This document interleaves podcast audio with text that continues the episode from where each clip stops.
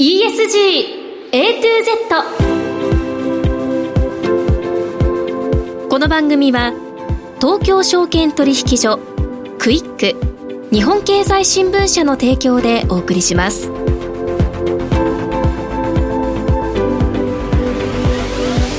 皆さんこんにちは滝口ゆりなです。11月28日月曜日のお昼皆さんいかがお過ごしでしょうか？この番組は ESG A to Z というタイトル通り近年世界規模で関心が高まっている ESG を A から Z までつまり入門編から応用編まで全てお伝えする番組です。ESG とは E Environment 環境 S Social 社会 G Governance 企業統治この3つの頭文字を取った略語で企業が持続的な成長を目指すために必要とされている課題です。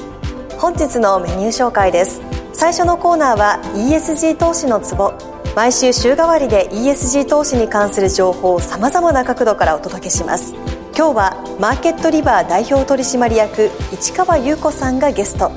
もう一つのコーナーはピックアップ ESG ここでは ESG に積極的な企業の取り組みをご紹介します。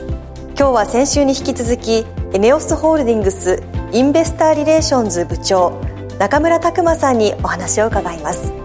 さあそれでは皆さん12時30分までの短いお時間ではございますが最後までお付き合いください。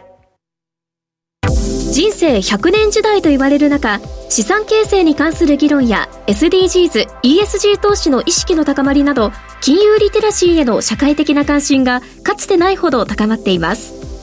東京証券取引所大阪取引所では金融経済教育の新ブランド JPX マネブラボを新設。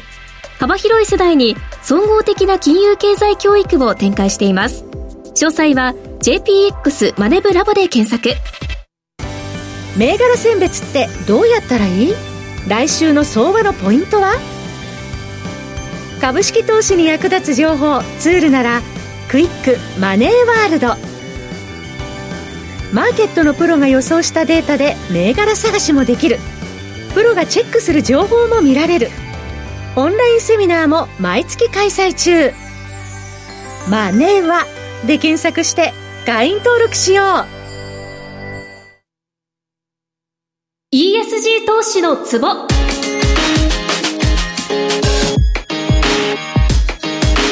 最初のコーナーは ESG 投資のツボ。週替わりで ESG 投資に関する情報をさまざまな角度からお届けします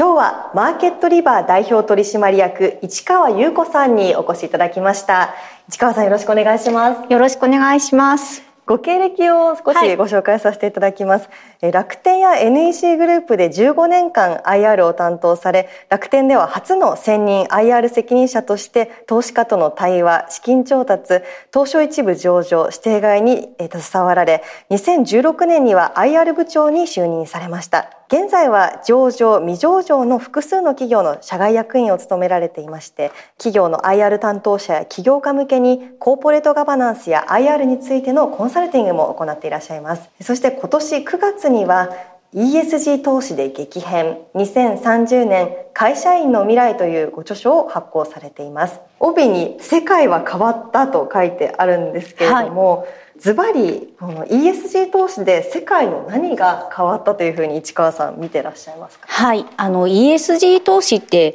突き詰めると長期投資のことだと思います。で長期投資でお金のルールと人のルールが変わったと私は思っています。で長期で儲けようとすると長期で経済が安定していなければいけなくて長期で、まあ、社会も安定していなければいけないというと投資する際にも、まあ、社会とか環境とかを大事にしないと、まあ、経済そのものが発展しませんよねということにお金のルールが変わったとい。うことが一つあります。はい、で人の方というのはさっきのは全体の話ですが個別企業を見ると長期で価値を生むのはやはり人で、営業だったり研究開発もまあ、担うのは人ですからそうなると投資家の方が人に着目しているということで人のルールも変わったというふうに考えてます。はいそしてですね日本では特にこの海外に比べて ESG の意識が遅れているなんていうふうに言われたりすると思うんですが、はい、これは何が原因だと思われますか？はい。まず認知が足りないと思います。認知というのは ESG という名前とか ESG が何かということよりも何のために取り組むのか ESG に取り組む意義についての知識が足りないんじゃないかなと私は考えています。例えば SDGs はよく人口に解釈されていますけれども、まあ、それと ESG は少し違うわけでもっと経済合理性を求めるような考え方が入っているんですが、まあ、そこをあんまりこうフォーカスされていない、まあ、メディアでも SDGs に少し寄っていることもあって、なかなかこう合理的な理由で ESG に取り組もうというビジネスパーソンが少ないのかなと思います。うん、何のためにというところは、はい、市川さんがもしこのいろんな起業家の方だったり質問された時にズバリ何ていうふうにおっしゃられてますか、ね、そうですね。あの事業成長のためと。うん、はい市川さんこちらのご著書の中で企業価値に効く ESG には成長率を加速させるパターンとリスクを減少させるパターンがあるとおっしゃっています、はい、先ほどまさに事業成長のためとおっしゃっていましたけれども、はい、この成長率を加速させるパターンとリスクを減少させるパターン、はい、これはどのようなことなのか詳しく伺いますか、はい、事業成長を高めるパターンというのは、事業を通じて社会に貢献する場合ですね、まあ、事業そのものが社会貢献の場合、まあ、例えばですね再生エネルギー事業に取り組む会社だったり消費電力が少ないプロダクトだったり、まあ、循環型経済を実現するようなリユースとかリサイクルを促進する事業といったものが挙げられます。人材投資やイノベーションも貢献だと思います。でもう一つはリスクを下げる方、その事業をやっているからこそ発生してしまうリスク、それをこう小さくする、そして社会に迷惑かけないといったような責任、貢献と責任。まあ責任の方は有害物質を削減することであったり、商品の安全性をこう担保するような取り組み、まあ、そういうことを推し進めるガバナンスも責任に入ると思います。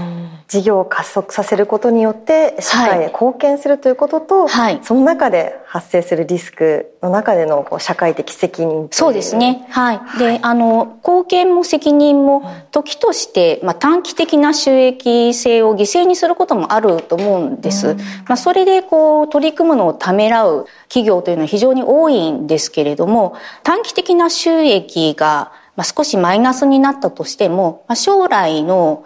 成長率が加速されるとか、あるいは不確実性のリスクを減らすものというのは企業価値を高めるものだと思ってますし、まあ、投資家もあの長期投資家であればそういうふうに見ていると思います。はい。そして市川さんかつて企業の IR 責任者として数多くのプロ投資家と対話重ねてこられましたが、はい投資家に関してなんですけれども本当に企業を成長させる投資家というのは企業のどんなところを見ていてどのような要求をしてくるものでしょうか、はいはい、本当にこう長期で企業を成長させようと思えばその企業の本質的な価値はどこから出てくるんですか？っていうところをやっぱり見ていてでそれは財務的な数値だけではなくて目目に見えないもの無形資産を見ていると思います。はい、で代表的なものはパーパス。今よく言われていますけれども、はい、何のためにこの事業をやっているのか、まあ、社会課題を解決すると。するとその社会課題の大きさが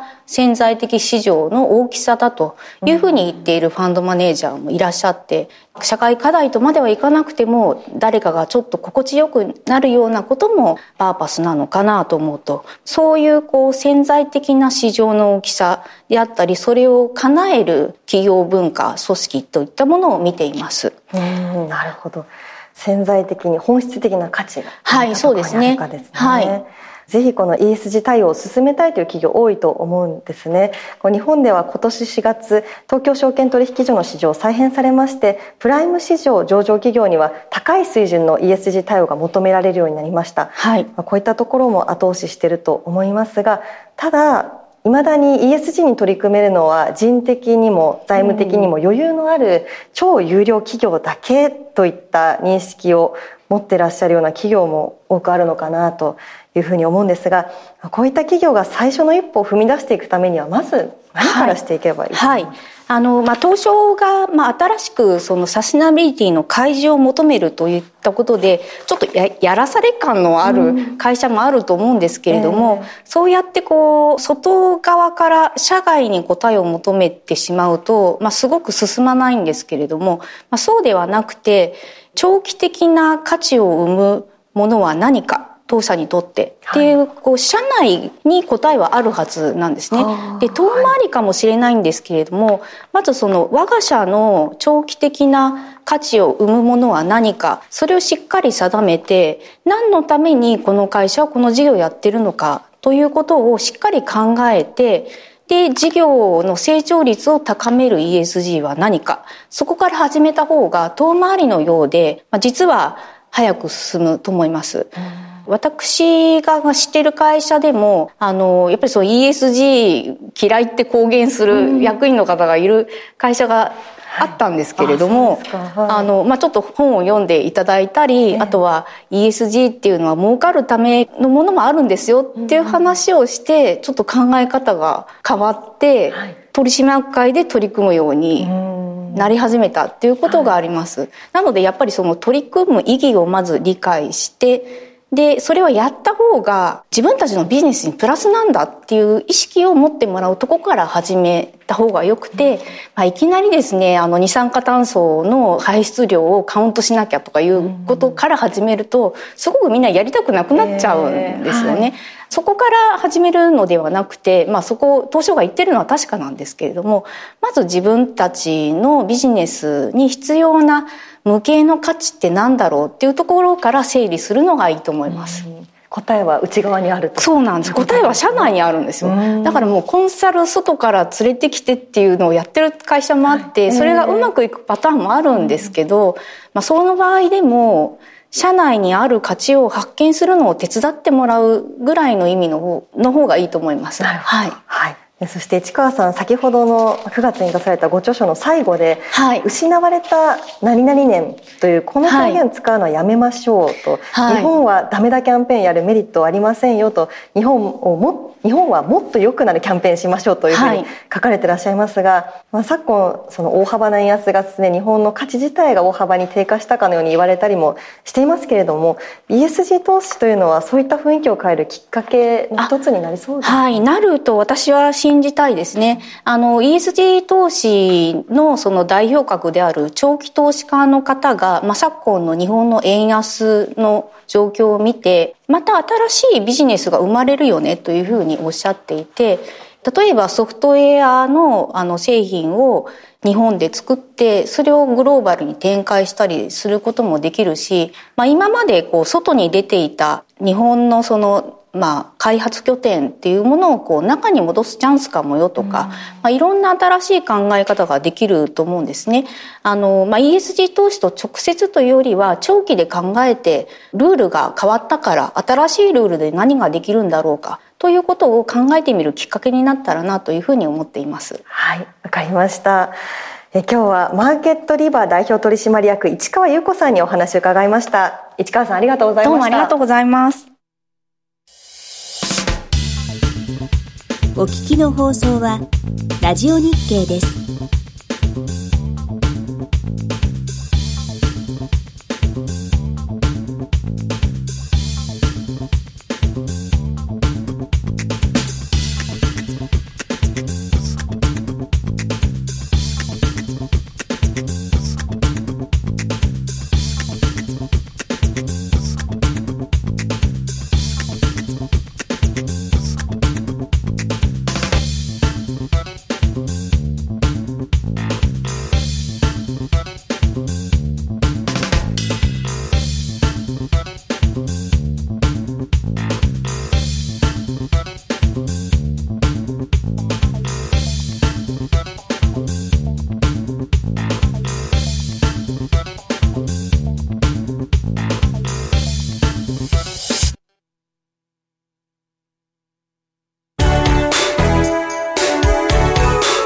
ップ ESG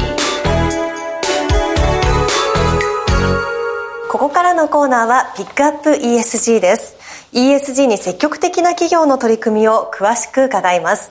え今日は先週に引き続きエネオスホールディングスインベスターリレーションズ部長中村拓磨さんにお越しいただきました。中村さんよろしくお願いいたします。よろしくお願いします。さあ前回はエネオスグループの ESG 経営の長期ビジョンやマネジメントについてお話を伺いました。で今回は取り組みの事例を具体的にご紹介いただきたいと思うんですがまず脱炭素や循環型社会に向けた取り組みいくつかご紹介いただけますでしょうか？はい。はじめに CCS についてお話ししたいと思います、まあ、前回も触れさせていただきましたけれども CCS、まあ、二酸化炭素の回収貯留技術ということになります。社会が脱炭素に移行していく過程を現実的に考えてみますとですね石油の需要が一気になくなるということではなくてカーボンニュートラルもまあもちろん大事なんですけどえー、皆さんの生活が急に不便になるとかあるいは安全が脅かされるとかそういったことはあってはならないわけでございまして、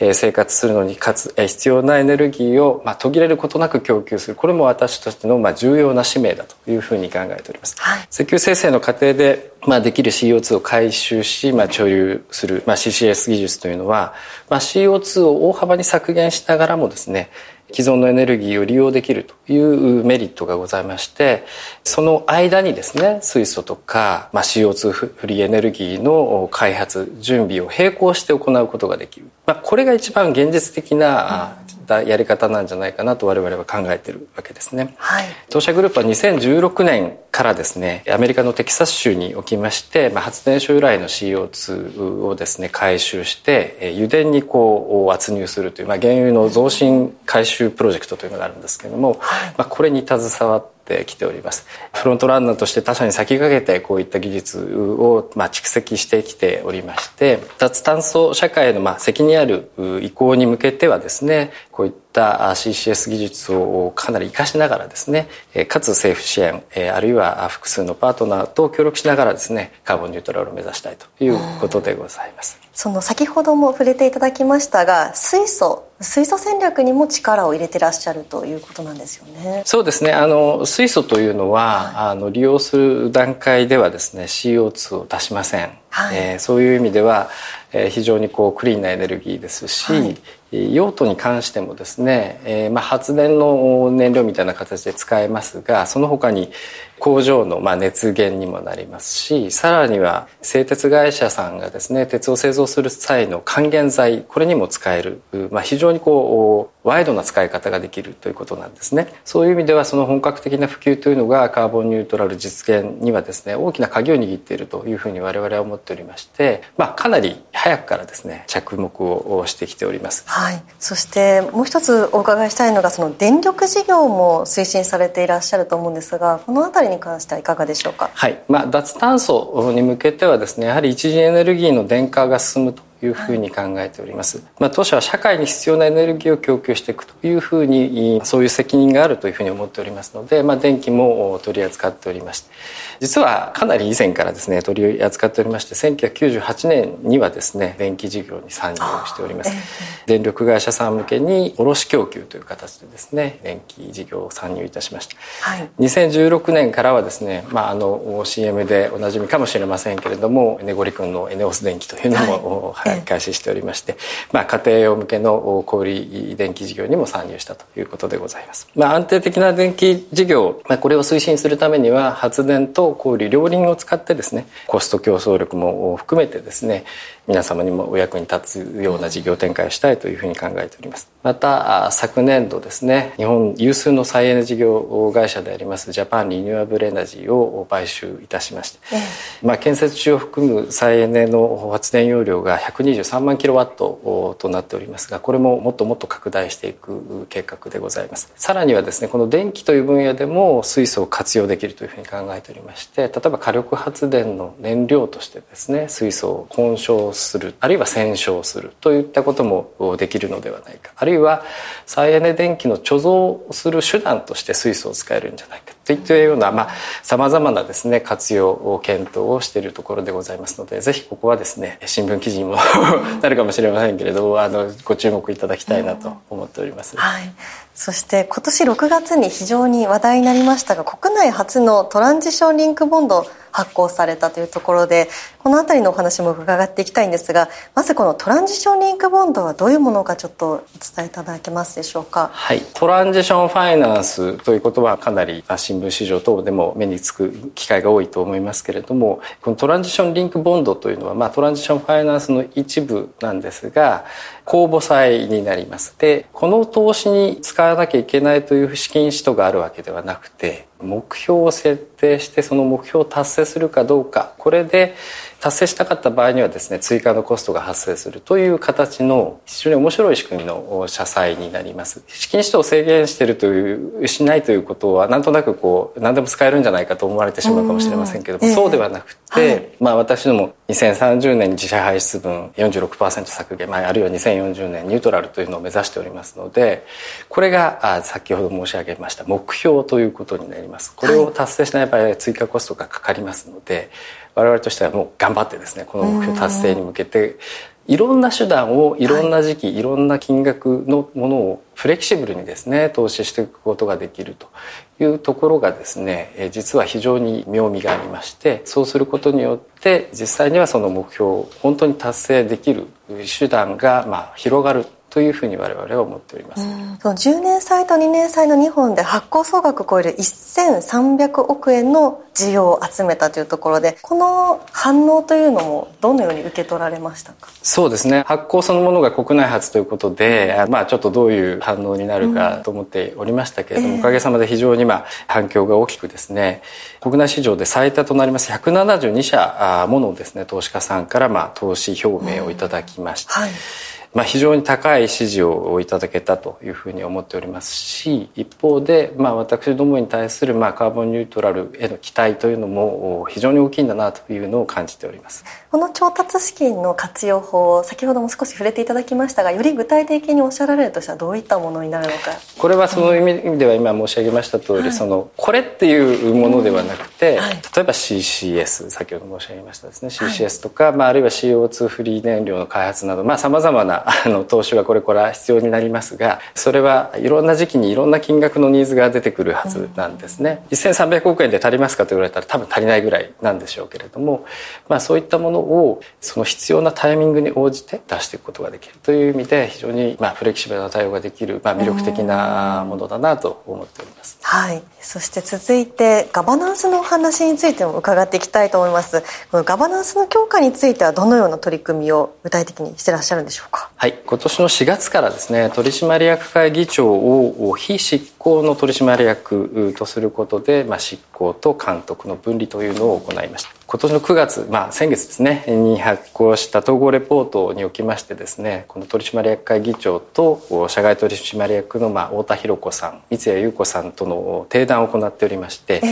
取締役会議長からも激しい経営環境の変化に対応していくため社外取締役の知見を十分に活用した長期的な企業価値のさらなる向上を目指す必要があるよねっていうようなお話が出ております。はい一方で社外取締役の方からはですねこの取締役会議長を非執行のま取締役にするということにつきまして指名諮問委員会の議論の内容とかあるいはプロセスでありましたとか最終的な選任理由の説明とかそういったものにつきまして当社の中では明らかに一歩前進だというようなコメントをいただいております。その他統合レポートというのがですね、まあ、読めばもう当社のこと全てわかるというようなものでございますので他にもなかなか面白い内容が集まっておりますのでですねぜひあのホームページからですね、ご覧いただけるとありがたいなと思います。はい最後その S 社会についても伺いたいと思いますが人材育成やダイバーシティ推進について具体的な数値目標を設けてらっしゃるということですけれどもこの辺りについてはいかがでしょうか？そうですね。変化する、まあ、事業環境の中で長期ビジョンに向けて何が求められる人材か求められる人材自体は非常に多様化しているというふうに思っております。人材というのはまあ従来のようにですねもう管理するという対象ではなくて価値を生み出していくものなんだと。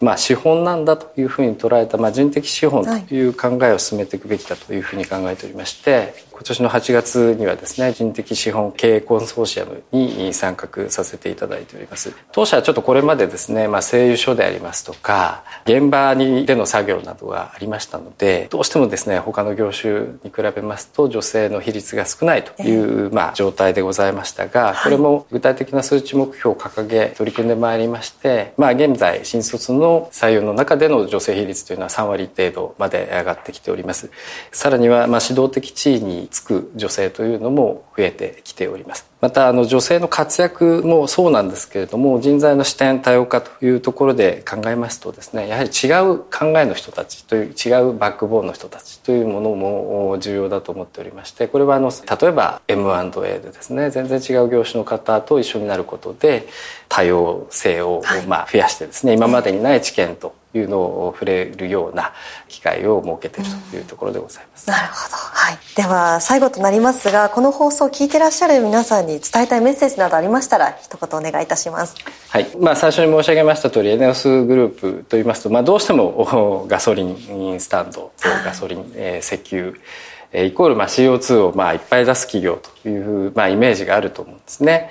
えー、そういうことからするとこう口ではカーボンニュートラルって言ってるけど本気じゃないんじゃないのって思われる方もやっぱりいらっしゃるんじゃないかなと思うんですけれども、えーはい、実は全く逆の考えでおりまして、まあ、前回もお話した通り、まあ、エネルギーとか素材とか、まあ、そういったものの安定供給を通じて社会にまあ貢献してきたことで私どもまあここまで存在をさせていただいているわけですから、はい、まあ、やはり今後もですね人々の生活を支えることが当社の使命だというふうに考えております。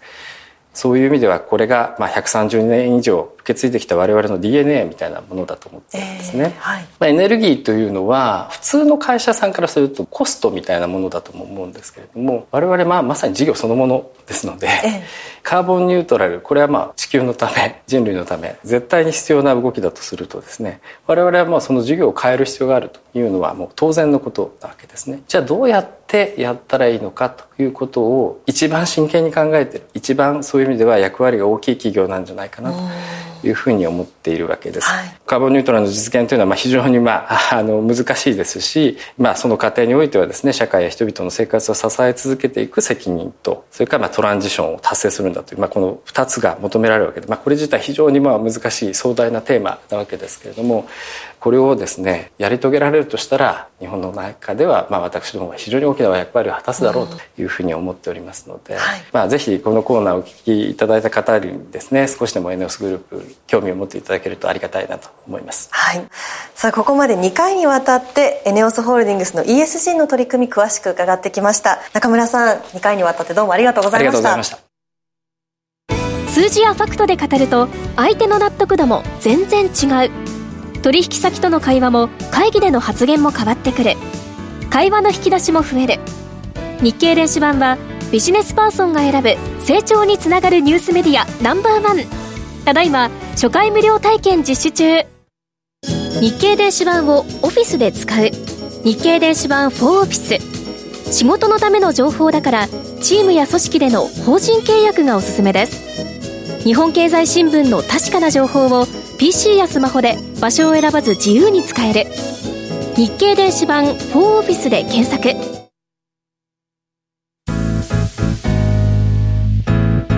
ESG A to Z この番組は東京証券取引所クイック日本経済新聞社の提供でお送りしました。投資に関する最終決定はご自身の判断でなさいますようお願いします。ESG A to Z エンディングです。